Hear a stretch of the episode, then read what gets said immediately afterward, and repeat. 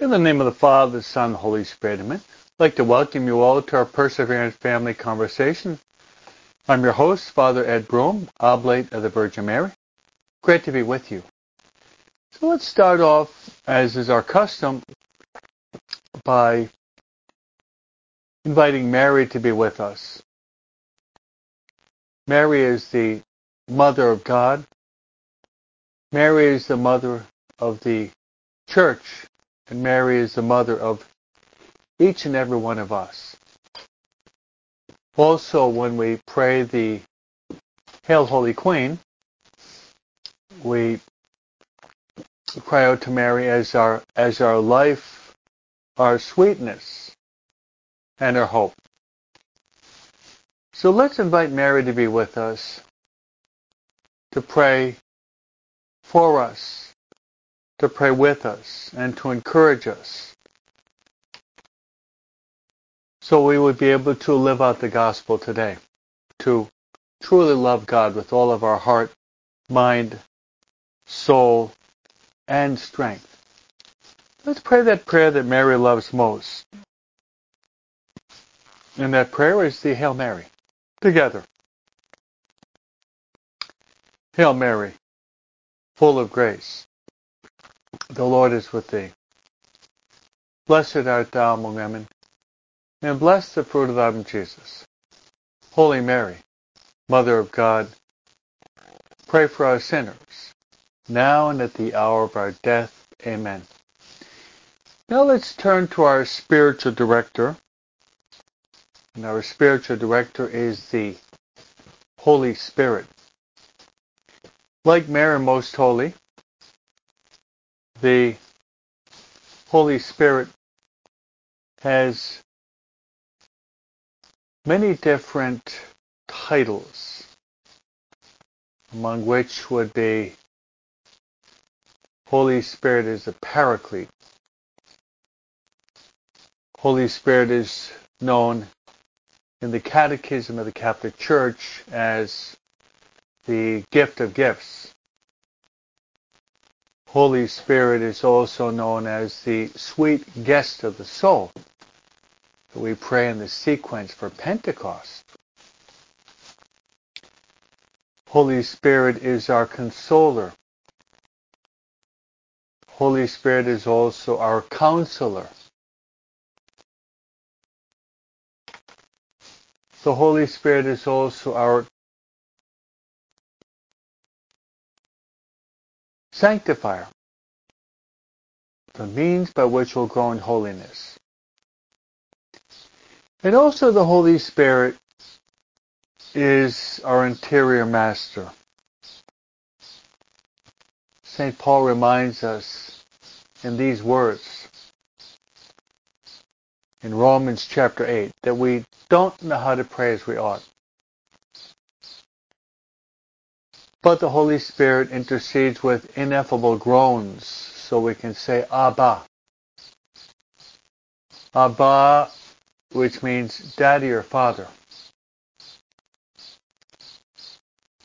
So let's turn to the Holy Spirit and beg Him to give us a lot of light in our intellect, the fire of love to burn within our hearts. As we pray. Come, Holy Spirit, fill the hearts of your faithful, and enkindle within us the fire of your divine love. Send forth your Spirit, and they shall be created. And thou shalt renew the face of the earth. Let us pray. O God, who did instruct the hearts of your faithful, by the light of the Holy Spirit, grant us that by the same Spirit we may be truly wise and ever rejoice in his consolation through the same Christ our Lord. Amen. Glory be to the Father, to the Son, and to the Holy Spirit, as it was in the beginning, is now, and ever shall be, world without end. Amen. Well, Lady Guadalupe, pray for us.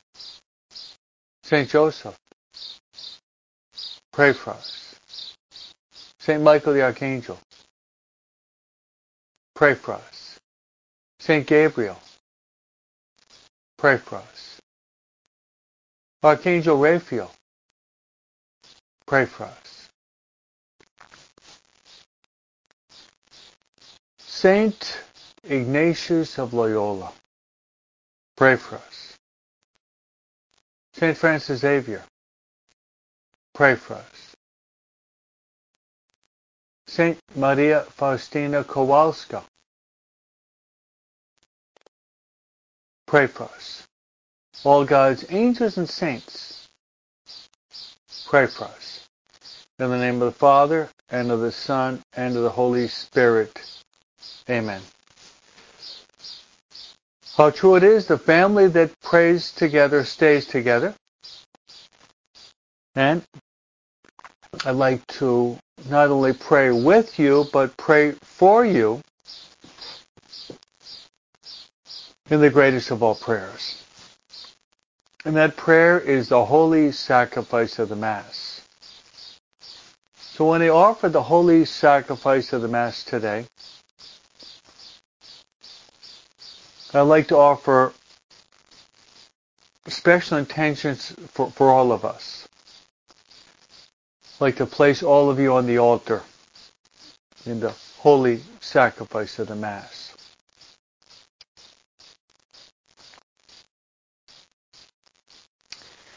And these will be my specific intentions for all of us.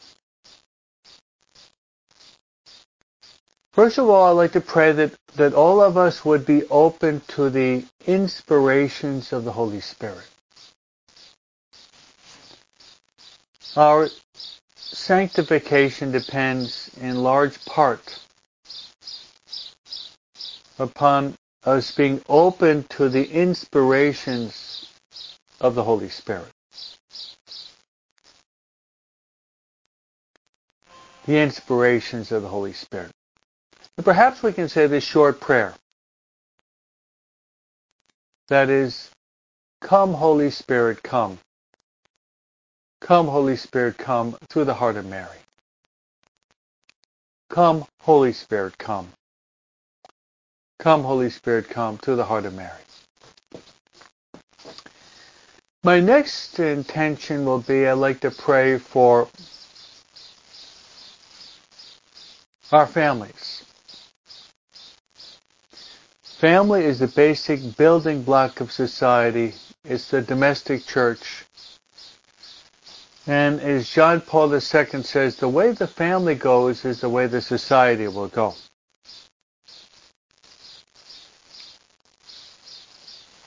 So I could pray for our families, for our conversion, then for our sanctification, and for our salvation. Those three specific intentions all referring to our families. For our conversion, sanctification, and salvation. Then I'd like to pray for those who will be dying sometime within the next 24 hours. My friends, the most important thing in our lives is to get to heaven. Our Lord and Savior Jesus Christ, who's the way, the truth, and the life, has stated, What does it profit a man if he gain the whole world what does it profit a man if he gain the whole world and lose his soul in the process? What does it profit the man? So I like to pray for those who are dying, but especially those who are not well prepared. That through our prayers they would open their hearts to God's infinite mercy and that they would be saved. So, my friends, as I've said in earlier talks, May is the month of May. May is the month of Mary. Whereas we have to insist that June, and keep trying to promote this, June is the month of the most sacred heart of Jesus. We should be lifting up our banners and posting and preaching and teaching that June is the month of the Sacred Heart of Jesus. Let's try to squash all the other false ideas about, about the month of June for this reason or for that reason. June is the month of the most Sacred Heart of Jesus. Amen. And I'm trying to give you a brief reflection to encourage us to fall in love with the most sacred heart of Jesus. And you can see in my studio here a beautiful image of the most sacred heart of Jesus. And today I'd like to give you one of the biblical verses that can be used on the most on the feast day of the most sacred heart of Jesus. And there are various options we can have. There are various options for the Feast Day of the Sacred Heart of Jesus. I'll give you one. And perhaps you can even memorize this verse. It's a short one. And it's taken from Matthew chapter 11. This is a, one of the gospel page, passages that refer to the most sacred heart of Jesus. Matthew chapter 11, verse 28 through 30. And it says, Jesus said, Come to me, all of you are weary, and I will give you rest. Take my yoke upon you and learn from me, because I am meek and humble of heart. For you will find rest for your souls. For my yoke is easy and my burden is, burden is light. Matthew 11, 28 to 30. I'll repeat. Come to me, all of you who are weary, and find life burdensome, and I will give you rest. Take my yoke upon you and learn from me, for I am meek and humble of heart. For you will find rest for your souls. For my yoke is easy and my burden is light. Only once in sacred scripture does Jesus actually describe the characteristics or the attributes of his sacred heart, and that is found in Matthew 11, 28 to 30. His heart is meek and humble. Earlier this week, I taught you a prayer in honor of the most sacred heart of Jesus. And it's related to that biblical verse. And that prayer is, Jesus, meek and humble of heart, make my heart like unto yours. Beautiful prayer, isn't it? Jesus, meek and humble of heart, make my heart like unto yours. All right, my friends. So today, this would be a brief overview of what we're going to be talking about. And the church gives us a long reading from the book of Tobit. I'll try to summarize it. We've got Psalm 128 with the antiphon, blessed are those who fear the Lord. Then we're into the Gospel of St. Mark, chapter 12, verse 28 to 34, where there's a scribe that comes up to Jesus and asks Jesus, What is the greatest of all the commandments? And Jesus responds, this time the scribe has goodwill. The last two days we have these scribes and Pharisees and Sadducees that are trying to trap Jesus. But the scribe today comes up to Jesus with goodwill. And he asks this question Good master, what is the greatest of all the commandments? And Jesus says, the greatest of all the commandments is the following. To love God with all your mind, all your heart, all your strength, all your soul, and then to love your neighbor as yourself.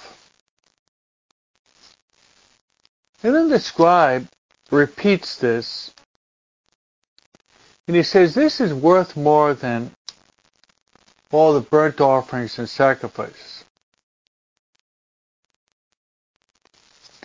And Jesus says to this man, approving of his insight, says, You are not far.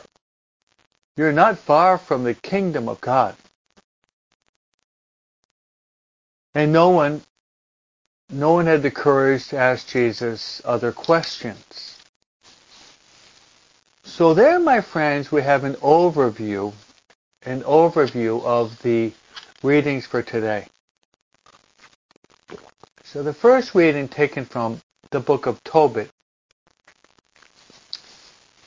is the following. Now try to summarize it, give you an interpretation and an application. So yesterday we're speaking about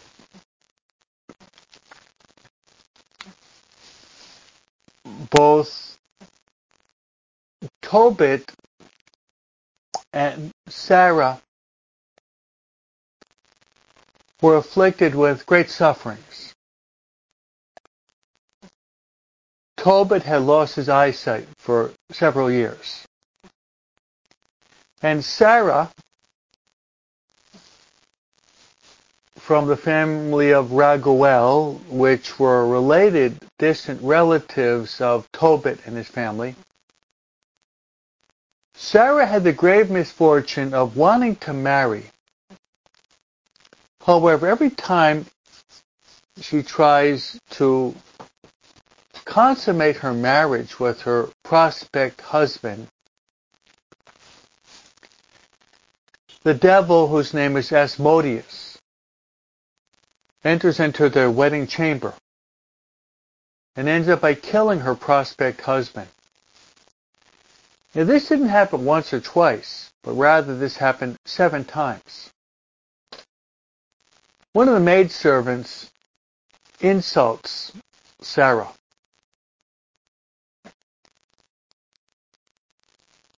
And she becomes so depressed that she climbs up to one of the chambers with a rope thinking about hanging herself. Then she has the thought, if I do this, I'm the only child. My father will go to his grave in shame. She decides not to kill herself because of her love of her parents. So both Tobit and Sarah offer fervent prayers that penetrate the skies. In their anguish, in their sorrow, in their suffering, they offer these heart-rending prayers offered with great fervor. And these prayers are heard by God. And God decides to intervene to help them. Tobit to restore his sight, and Sarah to encounter her future spouse. And this is done in such a way that is it's really charming. God sends from heaven to earth an angel. An angel to help to resolve this problem. And the name of this angel, there are actually three archangels that are mentioned in sacred scripture. And these three archangels would be Saint Michael the Archangel, Saint Gabriel, and the Archangel Raphael. Saint Michael the Archangel, and Michael means who is like unto God. We encounter him in the 12th chapter of Revelation as well as the letter of Jude. The Archangel Gabriel, we encounter him in the book of Daniel as well as the chapter, the first chapter of Luke, which he sent to Zechariah announcing the birthday of John the Baptist. And then he sent to the Blessed Virgin Mary announcing that she'll be the mother of God. Gabriel means who is like unto God.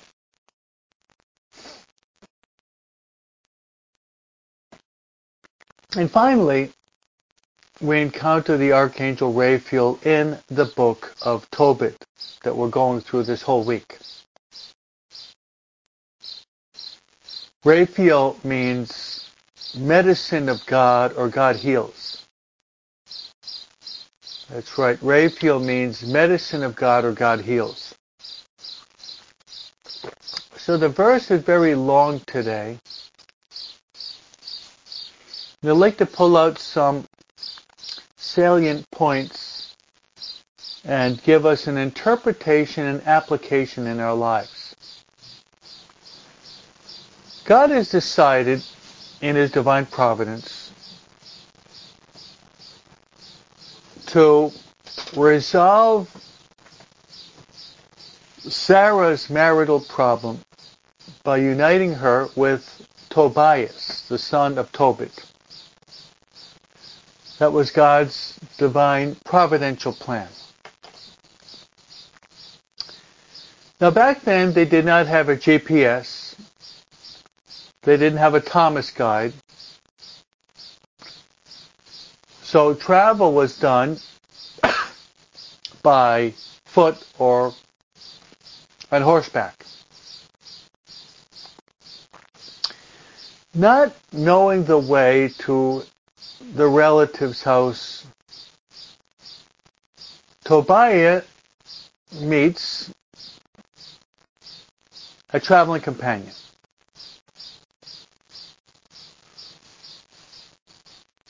And the traveling companion, appearing to be like a man, is actually Saint Raphael. So the Archangel Saint Raphael,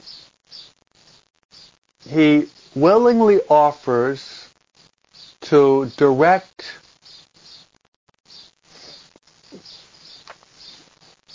Tobias to the house of Raguel and Sarah. So they're traveling together, and as they're traveling together, they're walking along the shore. And they catch a big fish, which they'll be taking to the house of, of Sarah. They arrive, and they greet Sarah and the family. And Tobias asks for the hand of Sarah. to be his wife. Now, Raphael says to burn part of the gall of the fish. Now, one of the, one of the reasons for this, it's, so to speak, an exorcism. By the burning the gall of that fish would to be expel the evil spirit. The evil spirit, the devil, that we encounter in this passage, his name is Asmodeus. I'd like to give an interpretation, one of the interpretations why. Why was it that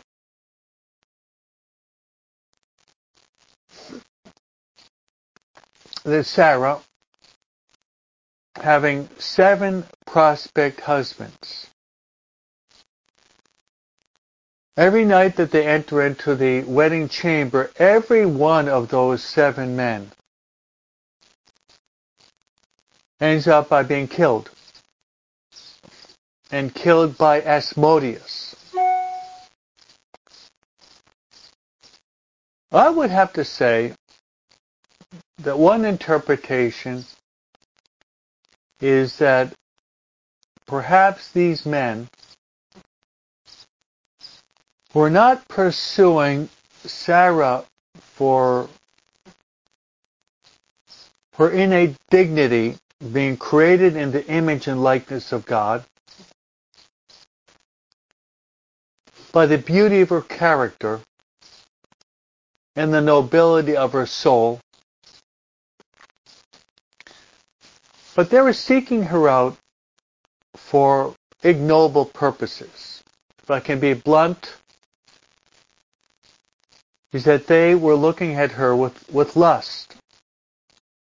And this is very applicable for us today. Pope St. John Paul II gave more than a hundred talks in his general audience on Wednesday on what is called the theology of the body. The theology of the body, John Paul II,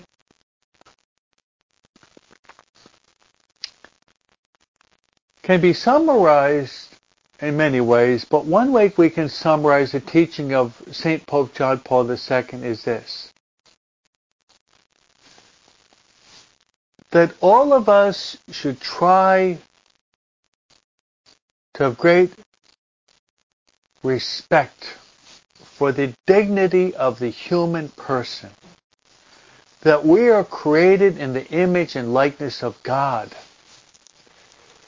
that through baptism we become sons and daughters of God. That's right, we should respect and honor the great dignity and the destiny of the human person created in the image and likeness of God. And the destiny is we're all have a destiny to be citizens one day of the kingdom of God. However, there's the, the temptation if we do not respect and cherish the person in his dignity, then we can look at a person as an object, as an object to be utilized an object that can be exploited.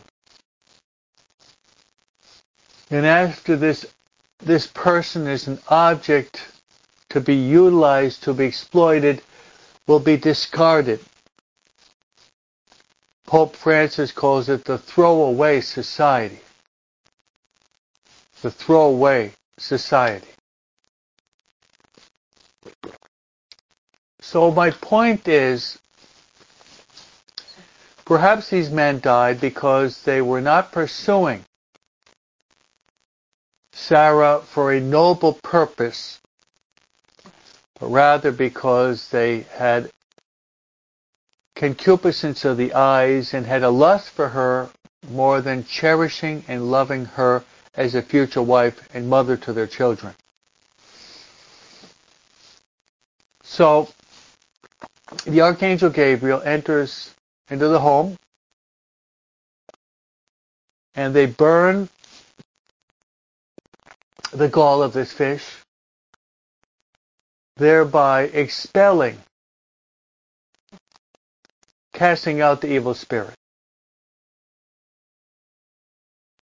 And then the archangel Raphael goes to pay a debt that had to be paid, rather to rather to um, to acquire a certain money that was owed to uh, Tobias and his family.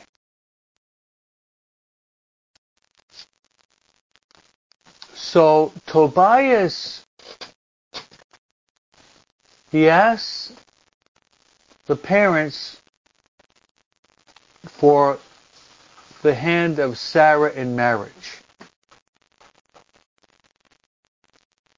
And to marry her with a noble purpose.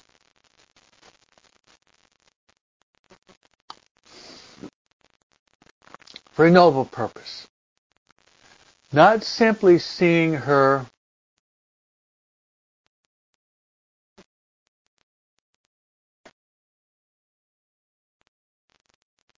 as an object to be exploited, but rather as a person to be loved.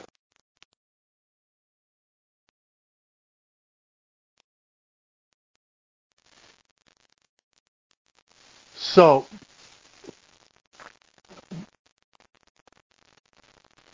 this is very important, and this is a this is a biblical passage that's that I use very often when our I'm presiding over marriages.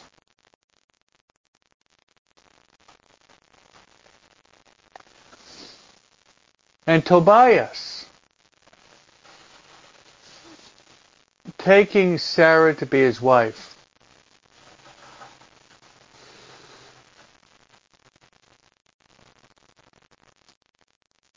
he offers a beautiful prayer it's a beautiful prayer that I would invite married couples to pray at times. And those who are preparing for marriage, this is a, it's a beautiful passage. And this is this is a this this is the prayer of, of Tobias. Blessed are you, O God our fathers, praise be you Praise be your name forever and ever. So Tobias starts off by blessing and praising God. You know, my friends, when I do weddings, I'll often summarize one of the key concepts of Venerable Fulton J. Sheen. He wrote more than 60 books.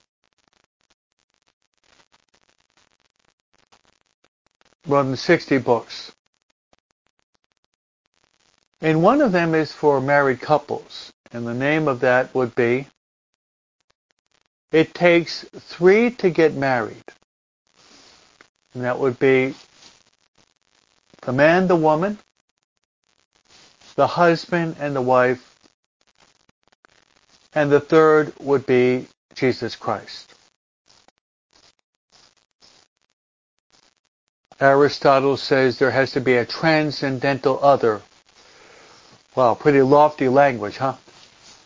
We say that that third person is our Lord and Savior Jesus Christ.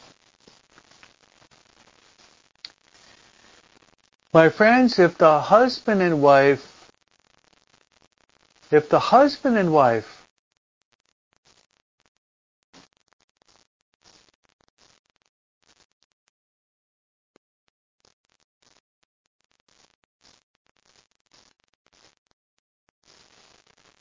put God in the center. That the husband and wife put God in the center.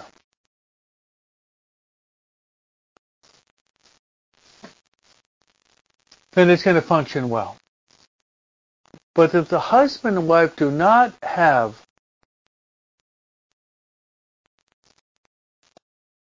God in the center, there are going to be problems.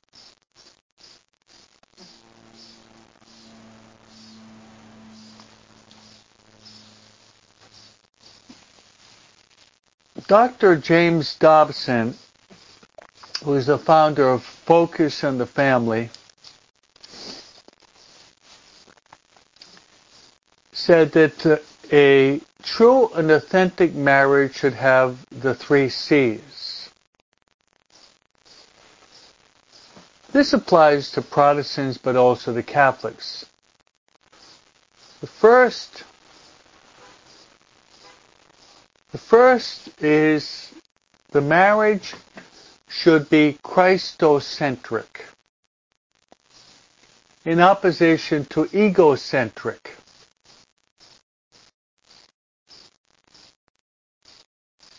As Adrian Rogers said, it's not meology, it's theology. It should be Christocentric, having Christ, having Christ in the center. Having Christ in the center. So if a husband and wife can be looking at, at each other through the eyes of Christ, they'll always see the beauty in each other. I'd like to repeat that. If the husband and the wife, married in the church, can see each other through the eyes of Christ, then they'll see the innate beauty in each other. But if they do not see each other through the eyes of Christ, they're going to start to see the defects and the limitations and the negative aspects in each other. So I insist the first C is it has to be Christocentric. And that's the gospel for today where Jesus says that the greatest of all commandments, the greatest of all commandments is to love God with all of our heart, mind, soul, and strength. Then to love our neighbor as ourselves. So married couples should honestly try to put into practice the gospel for today, to really try to love God with all of our heart, our mind, our soul, our strength. First God, and then to love our neighbor as ourselves. So the first C is our marriage marriage should be Christocentric and not egocentric.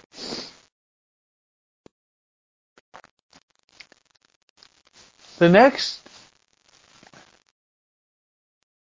the next C so the first C it should be it should be Christocentric. Put it for you there. And the next one should actually be it should be com- communication. The husband and wife have to maintain communication. First communication with God, then there should be communication among them, among the couple. And how ironic it is that in the courtship, in the courtship, when they're establishing a deeper relationship, they're fiancés even. That they like to spend a lot of time together and usually communicating. then once they're married, then the communication starts to grow cold. Almost to the point of being non-existent. For that reason, it's a good idea to have a, a jump start to recharge the spiritual batteries and and to um,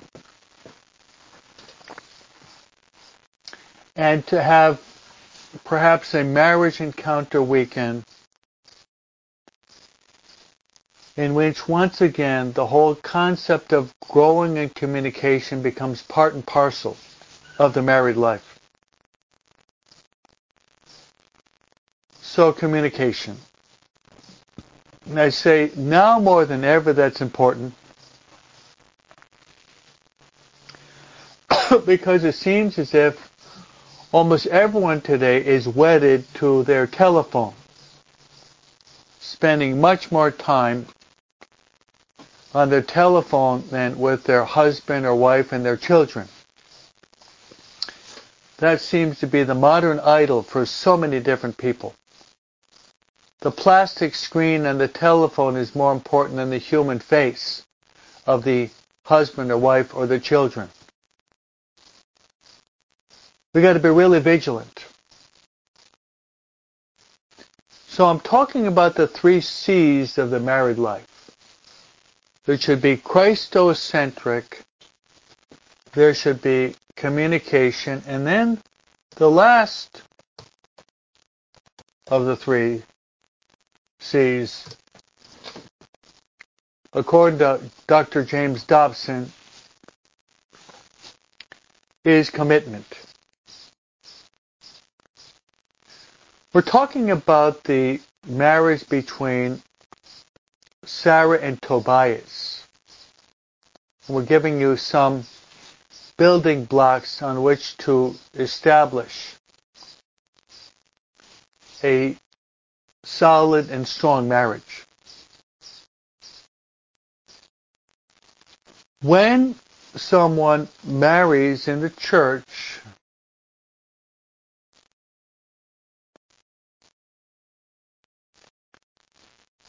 And we should pray and renew our commitment with these words.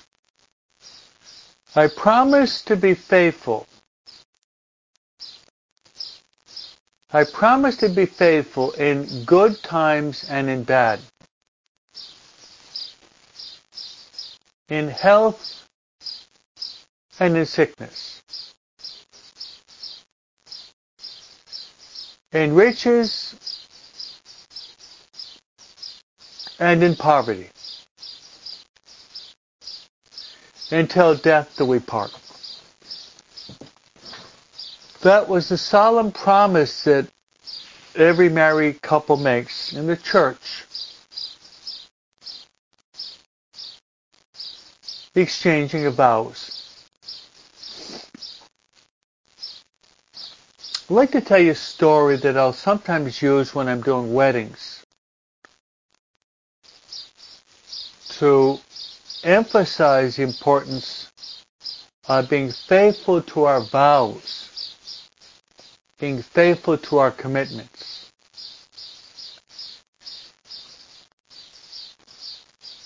And it's this. This was an article in the National Catholic Register probably about 20 years ago. And it's a story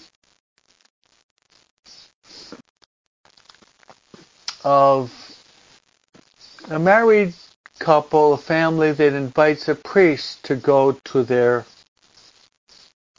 home for dinner.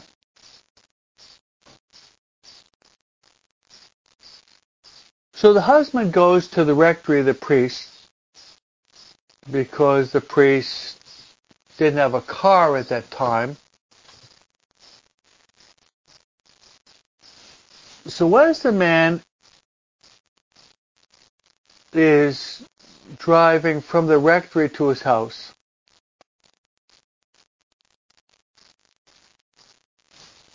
he's praising the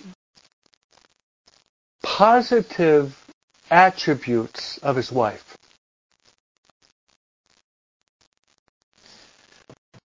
Saying in these words, You know, Father, I've got the greatest wife in the world.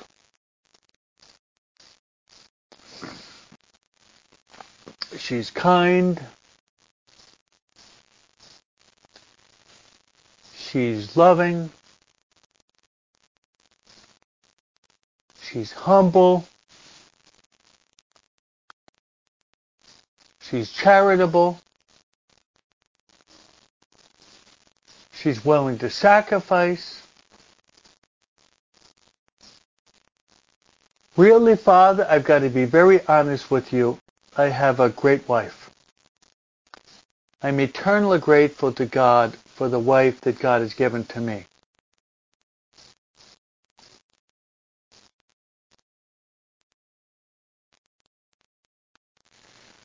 So the priest was taken aback by these accolades, these praises that this man was giving to his wife. They arrive at their home, and the the husband rings the doorbell, and the wife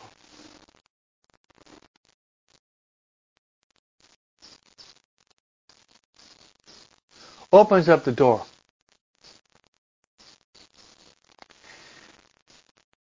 And the priest was taken aback because the wife had a huge scar on the right side of her face.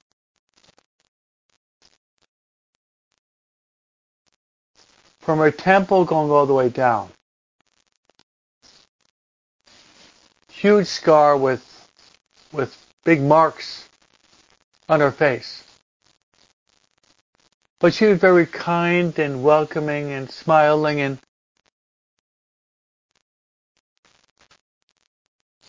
she invited the priest to sit down to dinner with them.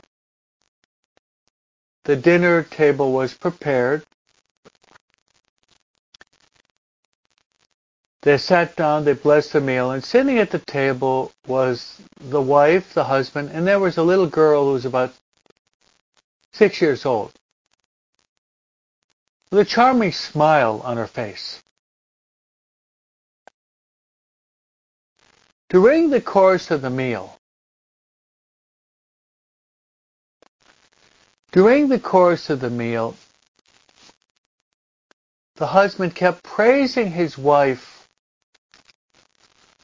for all that she, all that she did, for who she was, just praise after praise after praise for the wife.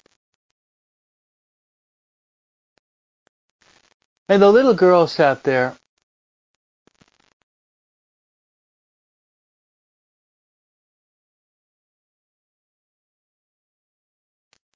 with a big smile on her face. And the priest was really impressed because of the great love that the husband had for the wife.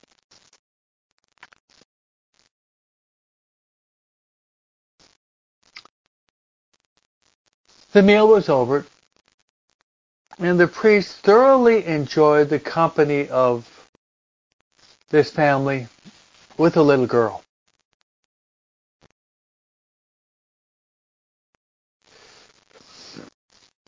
the priest said goodbye to the wife and the little girl, and the husband took the priest back to his rectory. Now, on the way back to the rectory, the priest, with great discretion, wanted to ask the man the reason why his wife had this huge scar on her face.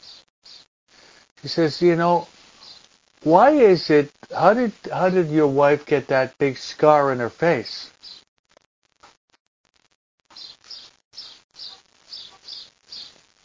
And the man said this, oh, I'll tell you, Father.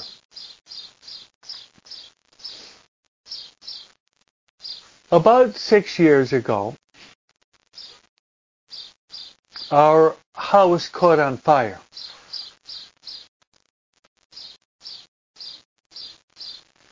And my little daughter was just uh, a little infant in the bassinet.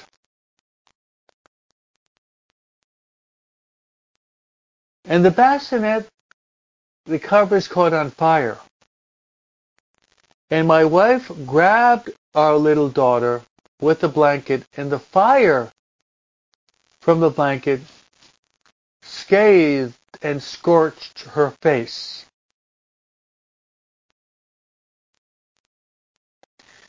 Thereby burning, scathing, and leave, leaving a, a scar on the face. Leaving a scar on the face of my wife.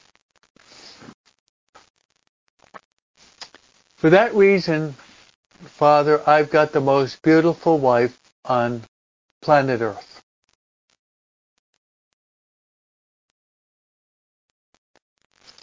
I have the most beautiful wife on planet Earth.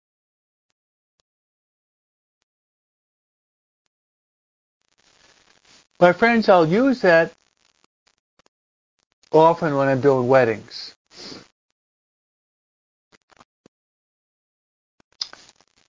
To point out that couples getting married, they have to try to understand what love is. And love is not simply a feeling. It's not simply a sentiment. It's not simply a passing emotion. But love, as Aquinas says, is willing the good of another. And on one occasion I asked my mother, what is love? And she said one word. And she said, sacrifice. In the diary of St. Faustina Kowalska, there's another definition of true love. And it's this. True love can be measured as such. True love is a willingness to suffer for the loved one.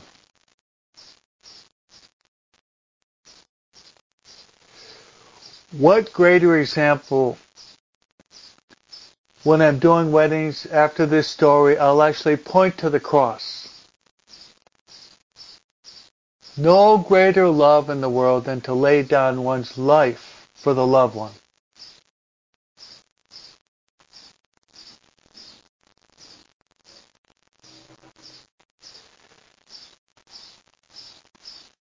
So love is a willingness to suffer for the loved one.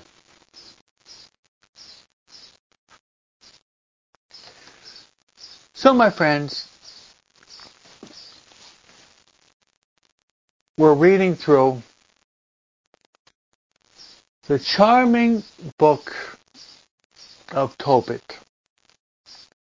Now I've extrapolated upon this, giving a, a teaching of Dr. James Dobson, who founded Focus on the Family, a Christian group with many beautiful, noble ideas that we can apply to our faith as Catholics. So I've purposely given you what are called the three C's of the married life.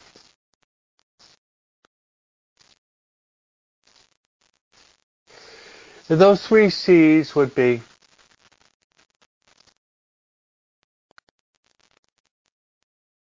every successful marriage, the first C is it should be Christocentric. Christ is in the center of the marriage. Otherwise, it's going to be an egocentric marriage.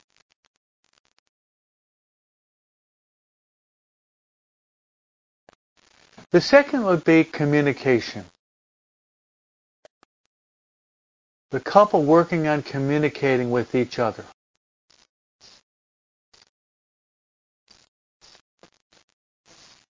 And the third would be commitment. There's a promise to be faithful in good times as well as bad. In health as well as in sickness. Riches as well as poverty. Until death do they part. So let's pray for our world, pray for our country, pray for the family. And remember, the family that prays together stays together. The Lord be with you. May Almighty God bless you, the Father, and the Son, and the Holy Spirit. Amen.